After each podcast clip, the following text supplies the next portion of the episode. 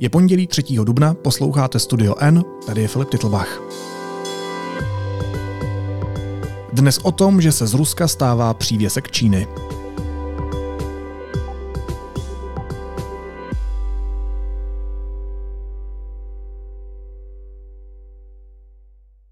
Ze společné deklarace, na které se shodli diktátor Vladimir Putin s čínským vůdcem Si Jinpingem, to vypadá, že Rusko nezískalo vůbec nic. Místo toho se v dokumentu samo a opakovaně zavázalo k akceptování a následování čínského pohledu na řadu problémů. Sklání se Moskva před Pekingem? Budu se ptát politického geografa Michala Romancova. Michale, vítej, ahoj. Ahoj Filipe a příjemný dobrý den všem. Já ti něco ukážu, ty už jsi to viděl. Co je na tomhle obraze? Mimochodem, na tomhle obraze, který naši posluchači se na něj můžou podívat ve Spotify a nebo na našem Instagramu, co to je? Ten obraz je údajně v muzeu v městě, které se jmenuje Heiche, což je čínské město ležící přes, naproti přes řeku Amur, naproti před ruským městem Blagověščensk na Dálném východě. A ten obraz se jmenuje Čchingská vojska vyhánějí Rusy od Amuru. Ano. Což je historická událost, ke které došlo v 17. století, to znamená v době, kdy e, vlastně Rusové, kteří úspěšně e, v 16. století e, překročili Ural, zničili sibirský chanát a potom pokračovali vlastně dál, pořád jako dál na východ. V ruských dějinách se tomuhle tomu pohybu říká cesta slunci vstříc, mm-hmm. což je něco podobného, jako když třeba, to my to známe víc jako ze Severní Ameriky, kde ti osadníci naopak šli na západ, tak Rusové šli na východ. No ale na rozdíl od těch amerických osadníků, kteří tam nikdy už jako nenarazili na nikoho, kdo by jim byl schopen efektivně klást eh, odpor, no tak Rusové prošli v podstatě jako nůž e, máslem skrz celou Sibiř.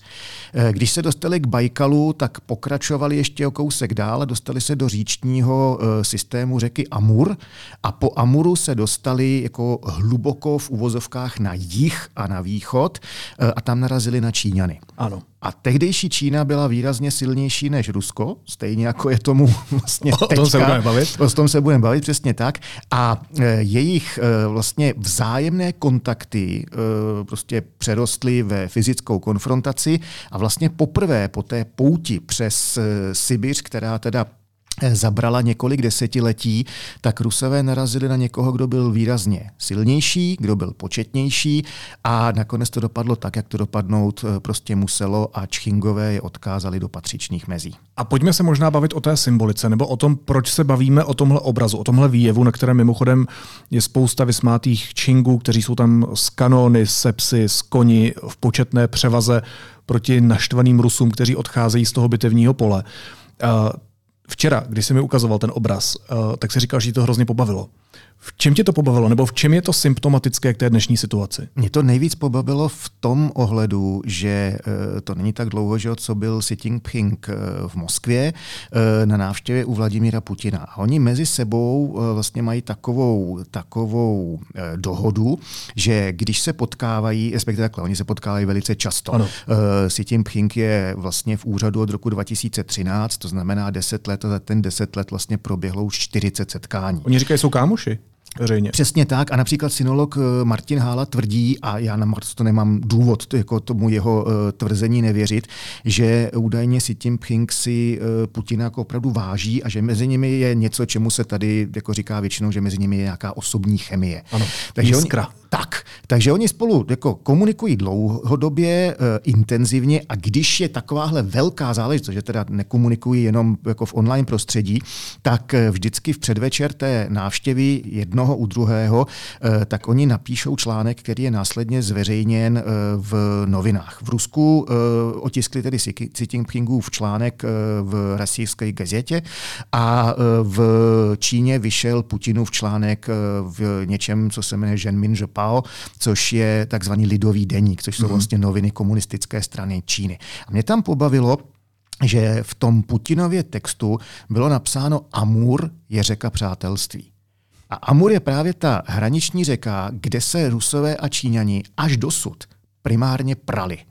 Kde e, si vzájemně šli po krku, kde si e, v uvozovkách ukazovali svaly a nakonec se teda z té řeky stala e, vlastně demarkační linie mezi ruským a čínským vlivem. A v tom muzeu v Chejche, kde je tenhle ten úžasný obraz, tak tam prý e, mají rusové vstup zakázán do toho muzea. E, zdůvodňují to Číňané údajně tím, že by je to mohlo emocionálně rozrušit, protože mimo jiné v tom e, muzeu je právě exibice věnovaná těm vzájemným hmm, hmm. e, vztahům a i když tam je prý napsáno, že to je minulost e, a že ty současné vztahy jsou dobré, tak zároveň je tam prý jakoby pro ty Číňany, e, teď já nevím, jestli to je varování, nebo spíš jako, e, jako, jako je tam slogan, ale tohle se dělo na to nesmíme zapomínat. A není tam teda jenom to, jak je svého času od toho Amuru vyhnali, ale prý jsou tam i, jako je tam expozice věnovaná eh, obludnému masakru z roku 1900, eh, což je eh, doba, kdy v Číně probíhalo takzvané povstání boxerů, kdy Číňané na řadě míst tehdejší čínské říše si to snažili vlastně vyřídit s Evropany, takže z tohohle toho období známe prostě ty boje mezi Brity, Francouzi, Němci a Číňany. Mimochodem v Evropě na to tehdy třeba německý císař Vilém eh, reagoval svou proslavenou takzvanou hunskou řečí, eh, kdy vlastně prohlásil, že když poslal německá vojska do Číny, aby mhm. potlačili to povstání, že už si nikdy nesmí Číňané dovolit vlastně na Němce, respektive Evropana, jako ani křivě pohlédnout a že před nimi musí mít jako strach, jako dřív jako Evropané nebo Římané měli z Hunů, eh, což je mimochodem důvod, proč potom třeba britská, francouzská propaganda za první světové války mluvila o Němcích jako o Hunech. Na no Rusové, kteří v tu dobu na tom dálném východě byli už etablovaní, eh, tak eh, v okamžiku, kdy se ukázalo, že vlastně to boxerské povstání jakoby doléhá negativně i na jejich území, tak se rozhodli, že tam vlastně provedou etnickou čistku. A několik tisíc eh, Číňanů, ruští vojáci a kozáci nahnali do Amuru, většina se jich utopila a ti, co uměli plavat, tak je prostě postříleli. A odhaduje se, že tam zemřelo nějakých tisíc až tři tisíce Číňanů, někteří tvrdí, že jich dokonce bylo ještě ještě víc. A tohle to všechno v tom muzeu prý je. Eh, Rusy to teda emocionálně eh, by mohlo rozhodit. Takže Ale tam se k tomu vztahuje a říká, že to je řeka přátelství. Přesně tak. A to je právě ten, to je, to, to je ta věc, která mě fascinuje. A jak to čteš? Eh, no já to čtu tak, že vlastně Putin má z mého pohledu zoufalou snahu vlastně dostat se z té situace, kam se uvrtal poprvé v roce 2014, řekněme, po kolena. No a teď e, v důsledku toho, jako, jakým způsobem jsou Ukrajinci schopni e, čelit jeho útokům, tak už je tam až po uši. Takže když to vezmeme symbolicky, tak se tím Ching odjížděl z Moskvy vysmátý jako Čchingové a Putin zůstal v Moskvě jako poražený po té jejich schůzce? E, já si to umím takhle představit. Eh, já netvrdím, že to tak bylo, protože do hlavy žádné, nikomu z nich, nikomu z nich nevidím, ale podle mého názoru, když jako Putin eh, se rozloučil se s tím Pchingem, tak jsme viděli z toho, co jako ty strany chtěly, aby se dostalo na veřejnost, že to bylo velice vřelé, že se dohodli, že se zase teda potkají, protože Putin zase bude mířit do, do Pekingu, hmm. ale podle mého názoru, když jako si tím Pching vylezl na letišti po těch schodech do, eh, do toho Boeingu a se otočil a zamával, tak myslím si, že když za ním jako zapadly dveře, že uh, se musel jako usmívat.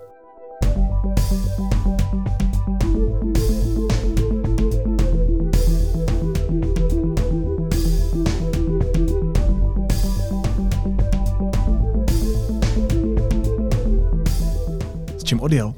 On podle mého názoru odjel se vším e, vlastně, co si asi představoval, že si z Ruska odveze. Já bych to možná trošičku viděl tak, jako naši posluchači, eh, asi ne všichni, ale určitě řada eh, viděla že Lásku nebeskou. Mm-hmm. A tam je ten rozhovor mezi britským premiérem a tím americkým. A ten americký prezident tam v jednom okamžiku říká, jako samozřejmě budeme kamarádi za předpokladu, že mi dáte všechno, o co mi jde. Pane prezidente, jak byste zhodnotil návštěvu? Velmi uspokojující. Získali jsme to, pro co jsme přišli. A myslím, že náš vztah je stále velice mimořádný. A vy, pane premiére? Líbí se mi slovo vztah.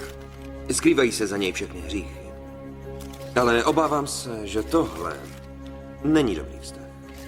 Je to vztah založený na tom, že si pan prezident vezme, co chce a povýšeně ignoruje všechno ostatní, na čem opravdu záleží.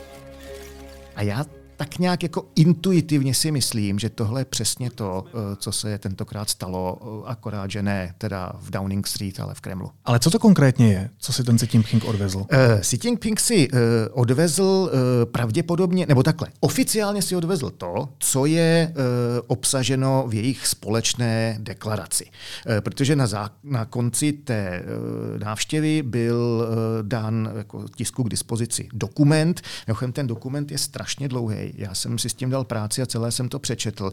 A ten dokument má uh, rozsah 56 tisíc uh, znaků. Mm-hmm. Uh, to je, když se to přepočte na normostrany, tak je to vlastně 26 uh, normostran. To je vlastně třeba gro bakalářské práce na většině jako vysokých uh, škol uh, u nás. Uh, a takže ta deklarace je velmi dlouhá, je poměrně, uh, poměrně uh, jako formulovaná samozřejmě v takovém obecném duchu. Uh, nicméně ze všech těch konkrétních formulací vyplývá, že Rusko buď to, tam jsou formulace se zájmem sleduje bude studovat, zavazuje se podporovat vlastně mm-hmm. čínský pohled na svět. Mm-hmm. Zatímco Čína e, sice v řadě případů bere na vědomí jakoby existenci ruské pozice, ale nikde prakticky, a rozhodně ne v ničem důležitém, tu ruskou pozici jako e, neakceptuje natolik, aby řekla, zavazujeme se podporovat. Tam třeba došlo k tomu, že Rusko jednostranně vlastně... Takže žádný e, Ukrajina patří vám. Přesně tak. Žádné Ukrajina patří vám, ale žádné naopak Gruzie patří, patří. Číně. Ano, to tam je explicitně zmíněno, že e, ruská strana vlastně uznává Tchajvan za součást Číny e, a že podporuje vlastně e, veškeré čínské snahy e, vlastně zacílené na to, aby Čína obnovila svoji teritoriální integritu, eh, že odsuzuje veškeré kroky všech jako třetích stran, které by směřovaly proti tomu. Hm. Čína a Rusko budou ve vzájemném obchodě více používat vlastní měny. Eh, čínský yuan a ruský rubl. To v té dohodě je taky.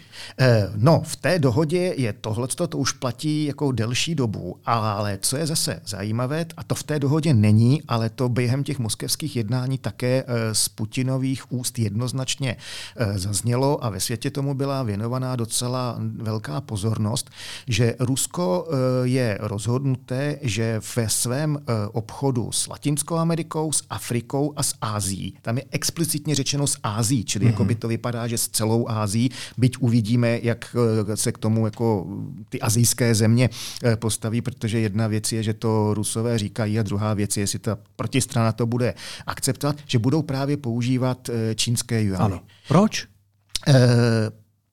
Rusko už dlouhou dobu uh, tvrdí, že je zapotřebí dedolarizovat uh, světovou ekonomiku. Uh, Rusové rozhodně nejsou jediní, koho dráždí, že dolar má prostě výsadní postavení ve světové ekonomice.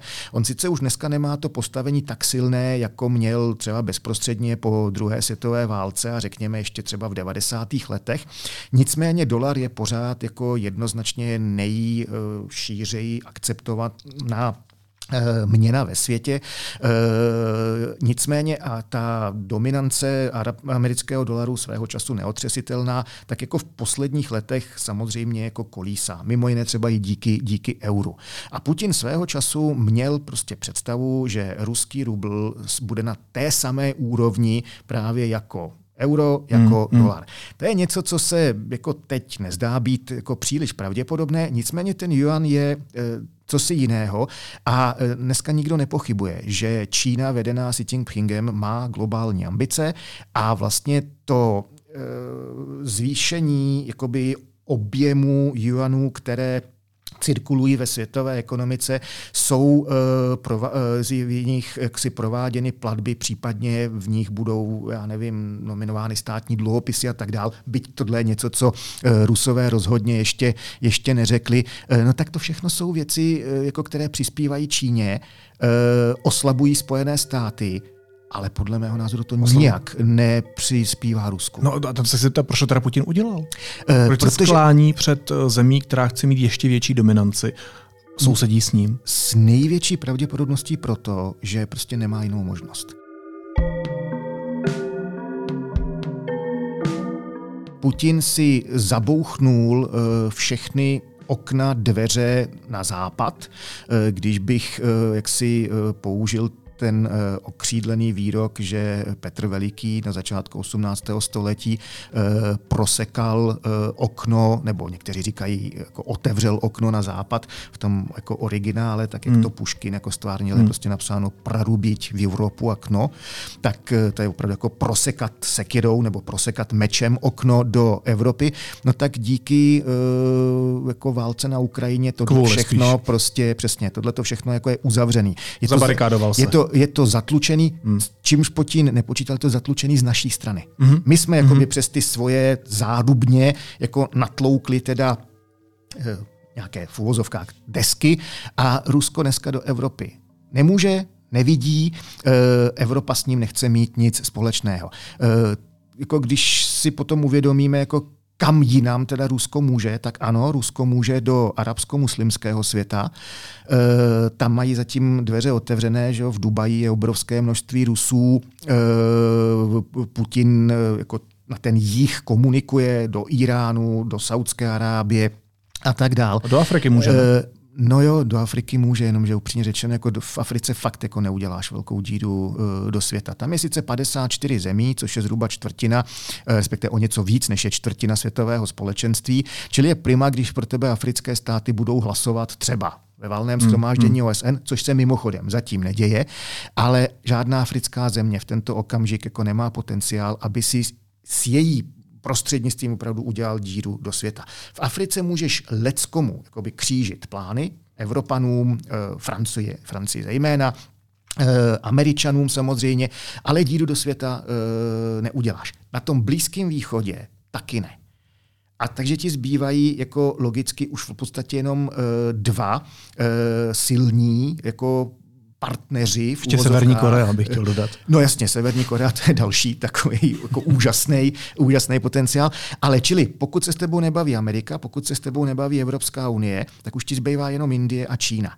A navzdory tomu, že Rusové by určitě chtěli tu Čínu vyvažovat prostřednictvím e, Indie, no tak oni do Indie mají objektivně daleko. Mm. Z Indii mm. nezdílejí e, hranice, což znamená, že spolu nemají historické problémy. Žádný obraz Indové vyhánějí Rusy od Indu nebo od Gangy prostě jako neexistuje. Jenomže ta Čína je hnedka vedle. A Putin fakt už jako moc nemá jinam kam se vrtnout. Putin v pátek oznámil, že Rusko přijalo novou strategii v zahraniční politice. Západ v ní vykresluje jako existenční hrozbu, chce omezit jeho dominanci v globální politice a právě eh, za hlavní spojence na mezinárodním poli považuje Čínu a Indii. Znamená to ve výsledku, že se formuje nějaký nový světový pořádek? Uh, nevíme, jestli se formuje. Tohle, my jsme pořád někde jako velmi na začátku. Uh, co je podstatné, než jako budu dál odpovídat na tu otázku, je, že v tom společném prohlášení jak Rusko, tak Čína se mnohokrát a explicitně uh, odkázali na systém založený na Organizaci spojených národů. Takže pokud něco chtějí dělat, tak nechtějí, zdá se v tento okamžik, jakoby napadrť rozbít to, co máme. No a nebo nechtějí, abychom to věděli, ne? To je samozřejmě možné. Nicméně oficiálně, jako ne, já nevím, co se dělo v zákulisí, ale z toho, co oficiálně bylo dáno, dáno najevo, je jasné, že eh, jak Rusko, tak Čína tvrdí, základem musí být OSN. A OSN je americký vynález. Od začátku mm-hmm. až do konce. A taky i vníman těmi státy? Eh, myslím si, že ano, byť to nepřiznávají. Oni tvrdí, jako uh, eh, OSN je naše, to je globální, no ale všichni víme, že to vymysleli američani, zasponzorovali američani, vzniklo to ve Spojených státech, sídlí to ve Spojených státech a charta OSN, kterou svého času uh, přijalo, vlastně přijali všichni ve světě, kdo nebyli tou poraženou stranou druhé světové války a nikdo jiný ve světě tehdy nebyl, Výjimkou je jenom několik málo neutrálních států, třeba jako Švýcarsko, tak navzdory tomu, že i Číňané participovali, teda ne čínští komunisté, mm. ale jako Čínská republika eh, participovala na tom, když se vytvářela charta OSN, tak tenhle ten dokument primárně zrcadlí naše hodnoty. Eh, a co jsou hodnoty, se kterými právě Rusové a Číňani mají obrovské problémy. Ale vraťme se teď Eh, vlastně k té, té pod, eh, původní otázce. K tomu světovému pořádku. Eh, tak, tak, tak, ano, k tomu světovému pořádku. Spojené státy momentálně ve spolupráci s Evropou, Austrálií, Japonskem a tak dále vytvářejí a promují něco, čemu sami říkají International Rules-Based Order, čili mezinárodní mm-hmm. řád založený na pravidlech. Vůči tomuhle tomu se explicitně v té zmíněné deklaraci Rusko i Čína Eh, vymezili. A Rusko se zavázalo studovat eh, a následovat tři iniciativy globální, které Čína v posledním, řekněme, půl roku přes, eh, představila světu. Je to iniciativa globální civilizace, iniciativa pro globální rozvoj a iniciativa pro globální bezpečnost. Co to je? Explicitně tam slyšíme všude ten termín globální. globální. To znamená, Čína už dávno není hráč, který by primárně se staral sám o sebe, případně o své nejbližší okolí, ale jednoznačně pod si tím Pchingovým jako vůdcovstvím, teda má tenhle ten globální... Zajímá ho celá planeta. Eh, přesně tak. Má globální aspirace, tvrdí, že má globální uh, kapacity a tvrdí, že Čína je ochotná převzít globální odpovědnost.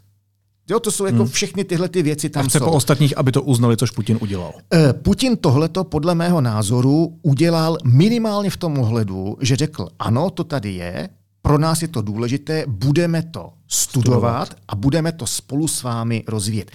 Eh, což mimochodem znamená, že jim budou házet eh, klacky pod nohy kdekoliv to bude možný. To zase jako ten Xi Jinping ví. Jak to a, myslíš? No protože všechno to, na čem už se dosud dohodli, tak uh, oni se vždycky dohodnou uh, a v okamžiku, kdy se Putin vrátí domů, když by byl teda v Číně nebo když od něj mhm. odjede si tím Ping, tak se okamžitě ukáže, tady se vlastně Rusko snaží eh, dělat přesně to, co Rusové dělali vždycky.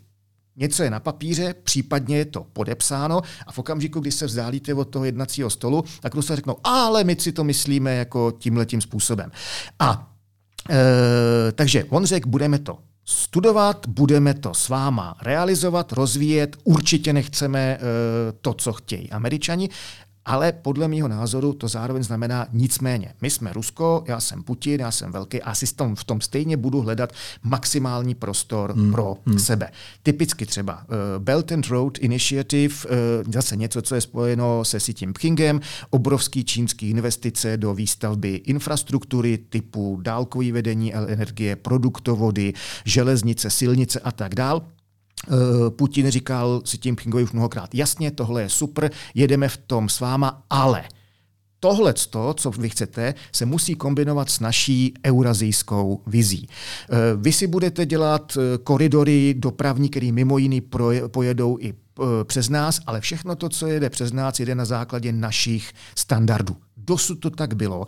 A já tedy předpokládám, že i tohle by nějakým způsobem chtěli Rusové v maximálně jako možný hratelný míře udržet i v tomhle. A mám proto dokonce i jako jeden teďka přímo už konkrétní příklad. E, součástí té deklarace byla společná výzva Rusko a Číny e, vůči Spojeným státům, jako vy máte jaderné zbraně, my máme jaderné zbraně a každý by měl mít jaderné zbraně u sebe doma.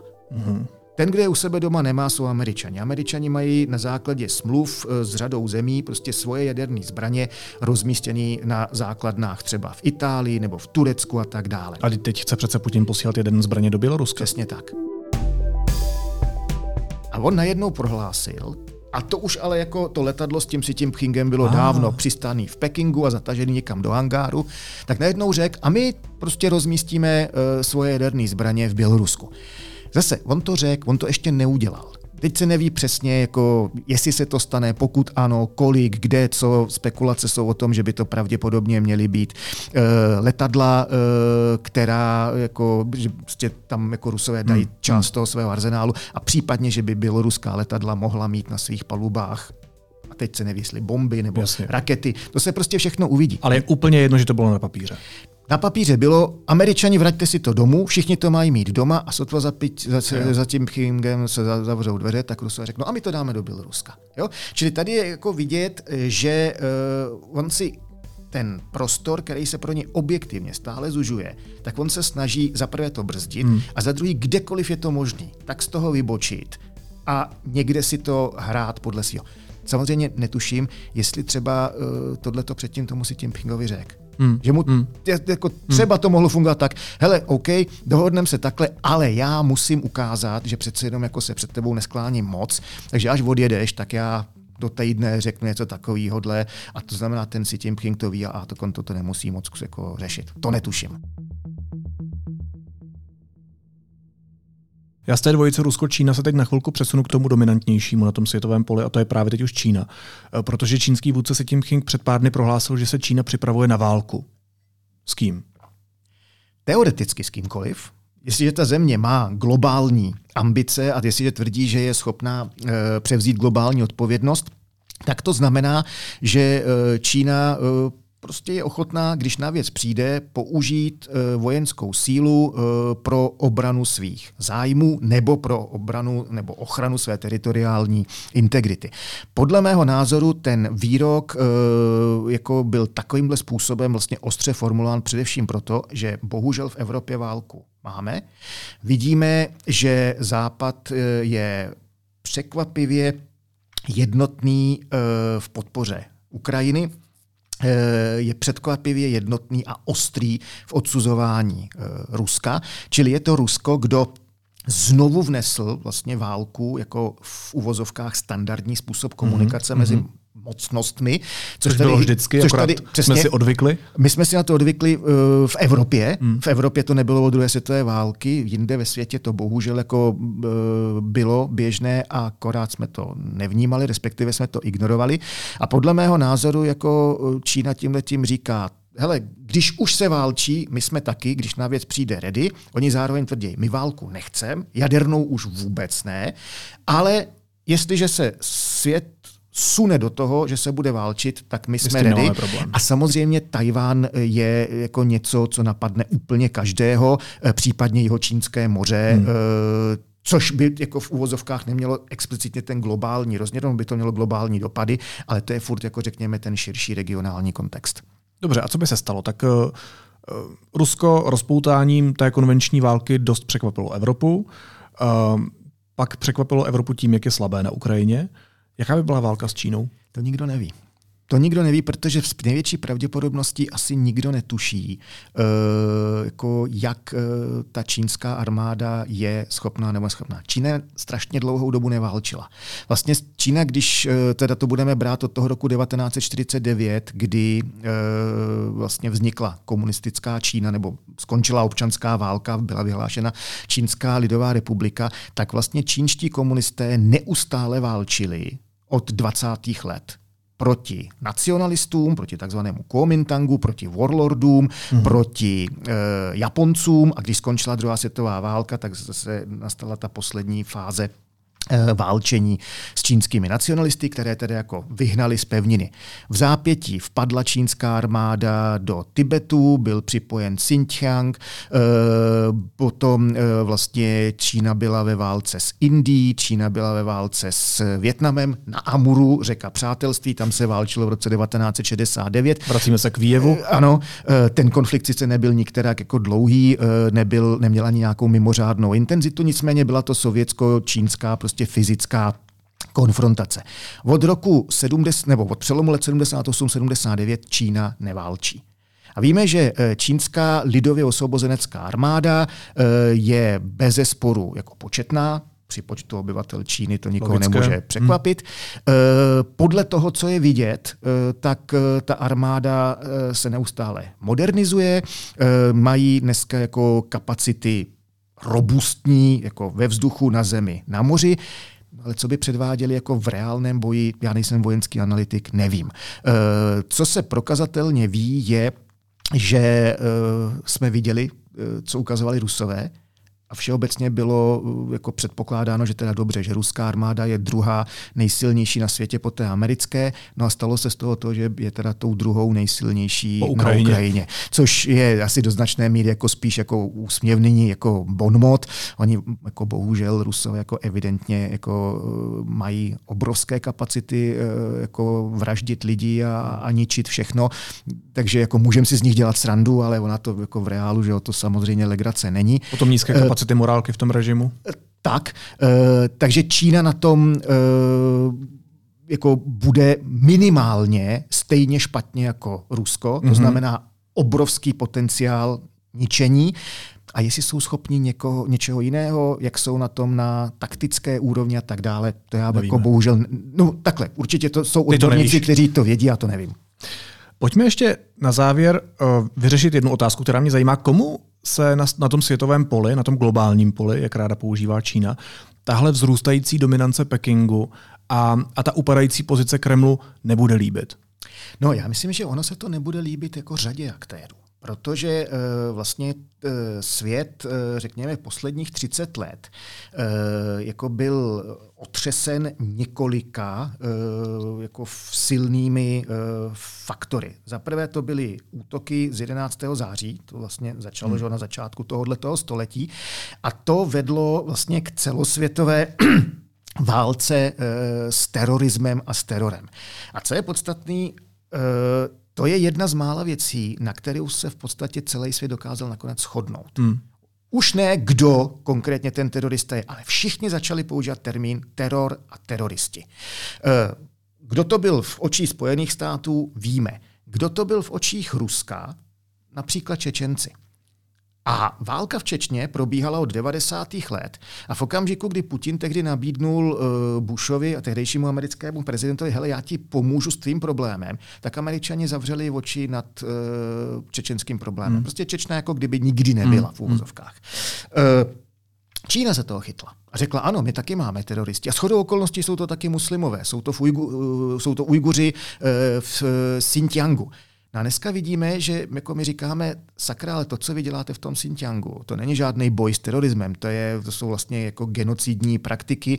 Vy jste zavřeli spoustu lidí do koncentráků, Čína tvrdí, to jsou převýchovné tábory a všechno tohleto jako je zatím pláštíkem teroru, terorismu. Na kterém se globálně všichni shodneme, že je proti němu potřeba bojovat. Přesně tak. I když dneska terorizují Rusové třeba na Ukrajině. E, jasně, ale to oni samozřejmě tvrdí, ne, to je, hmm. že my denacifikujeme e, a tak dále.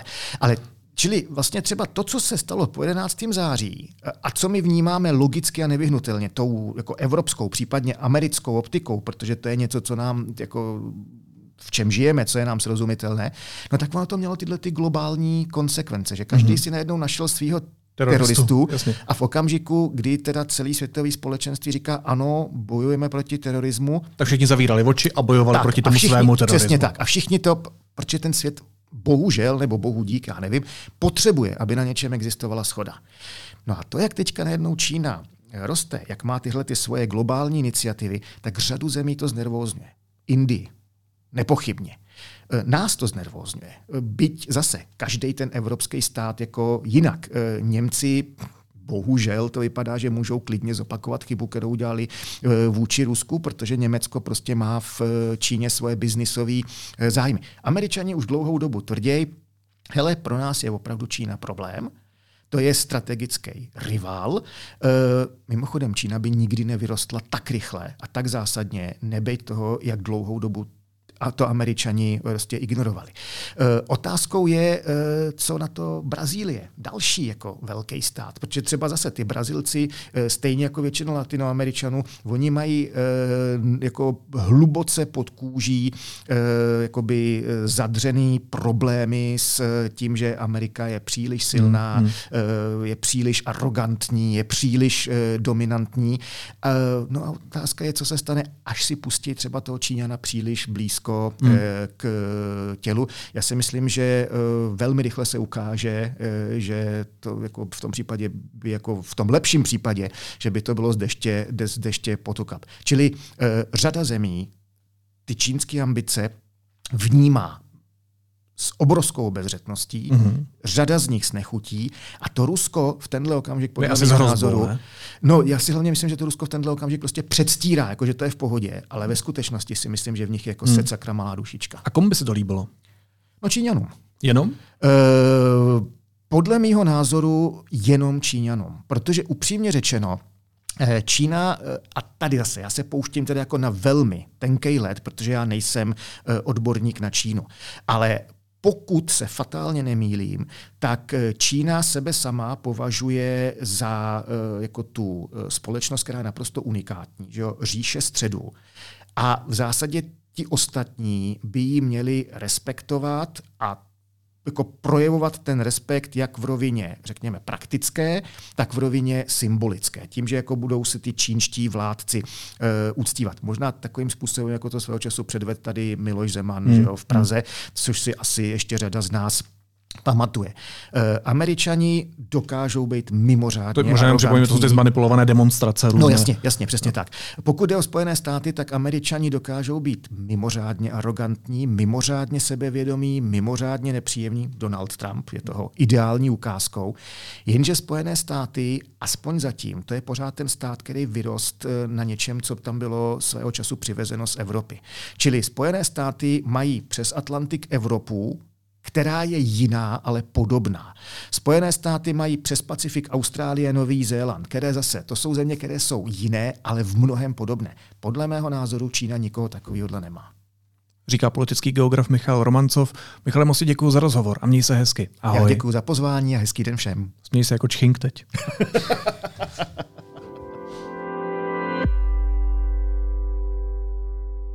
Následuje krátká reklamní pauza. Za 15 sekund jsme zpátky. Užijte si projekce nejlepších vědeckých dokumentů z celého světa. 58. ročník Mezinárodního festivalu Akademia Film Olomouc proběhne 25. až 30. dubna. Akreditujte se zdarma na www.afo.cz.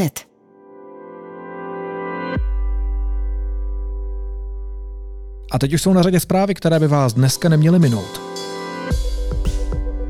Finsko se oficiálně stane členem NATO v úterý, oznámil to úřad finského prezidenta. Generální tajemník Aliance to potvrdil. Prezident Petr Pavel představil poradní tým expertů, kteří mu budou radit v oblasti ústavního práva, ekonomiky či důchodů. V týmu budou například ústavní právník Jan Kysela, ekonomové David Marek a Vladimír Bezděk, anebo expertka na sociální politiku Lucie Poláková. Ruská policie údajně zadržela 26-letou Dariu Trepovou z Petrohradu pro podezření ze spáchání atentátu na propagandistu vyzývajícího k vyhlazení Ukrajinců Vladlena Tatarského. Oficiálně informace potvrzeny nejsou. Podle vyšetřovatelů přinesla do kavárny jeho sošku, která explodovala a zabila ho. Polsko ve středu očekává oficiální návštěvu ukrajinského prezidenta Volodymyra Zelenského. Řekl to vedoucí polské prezidentské kanceláře pro mezinárodní politiku. Zelenský od začátku války navštívil Washington, Londýn, Paříž a Brusel. A příznivci Donalda Trumpa poslali na účet bývalého prezidenta přes 4 miliony amerických dolarů, tedy téměř 100 milionů korun, během 24 hodin poté, co velká porota odhlasovala jeho obžalobu. A na závěr ještě jízlivá poznámka. Slovenská strana Sloboda a Solidarita mění logo a nově se bude označovat Saska.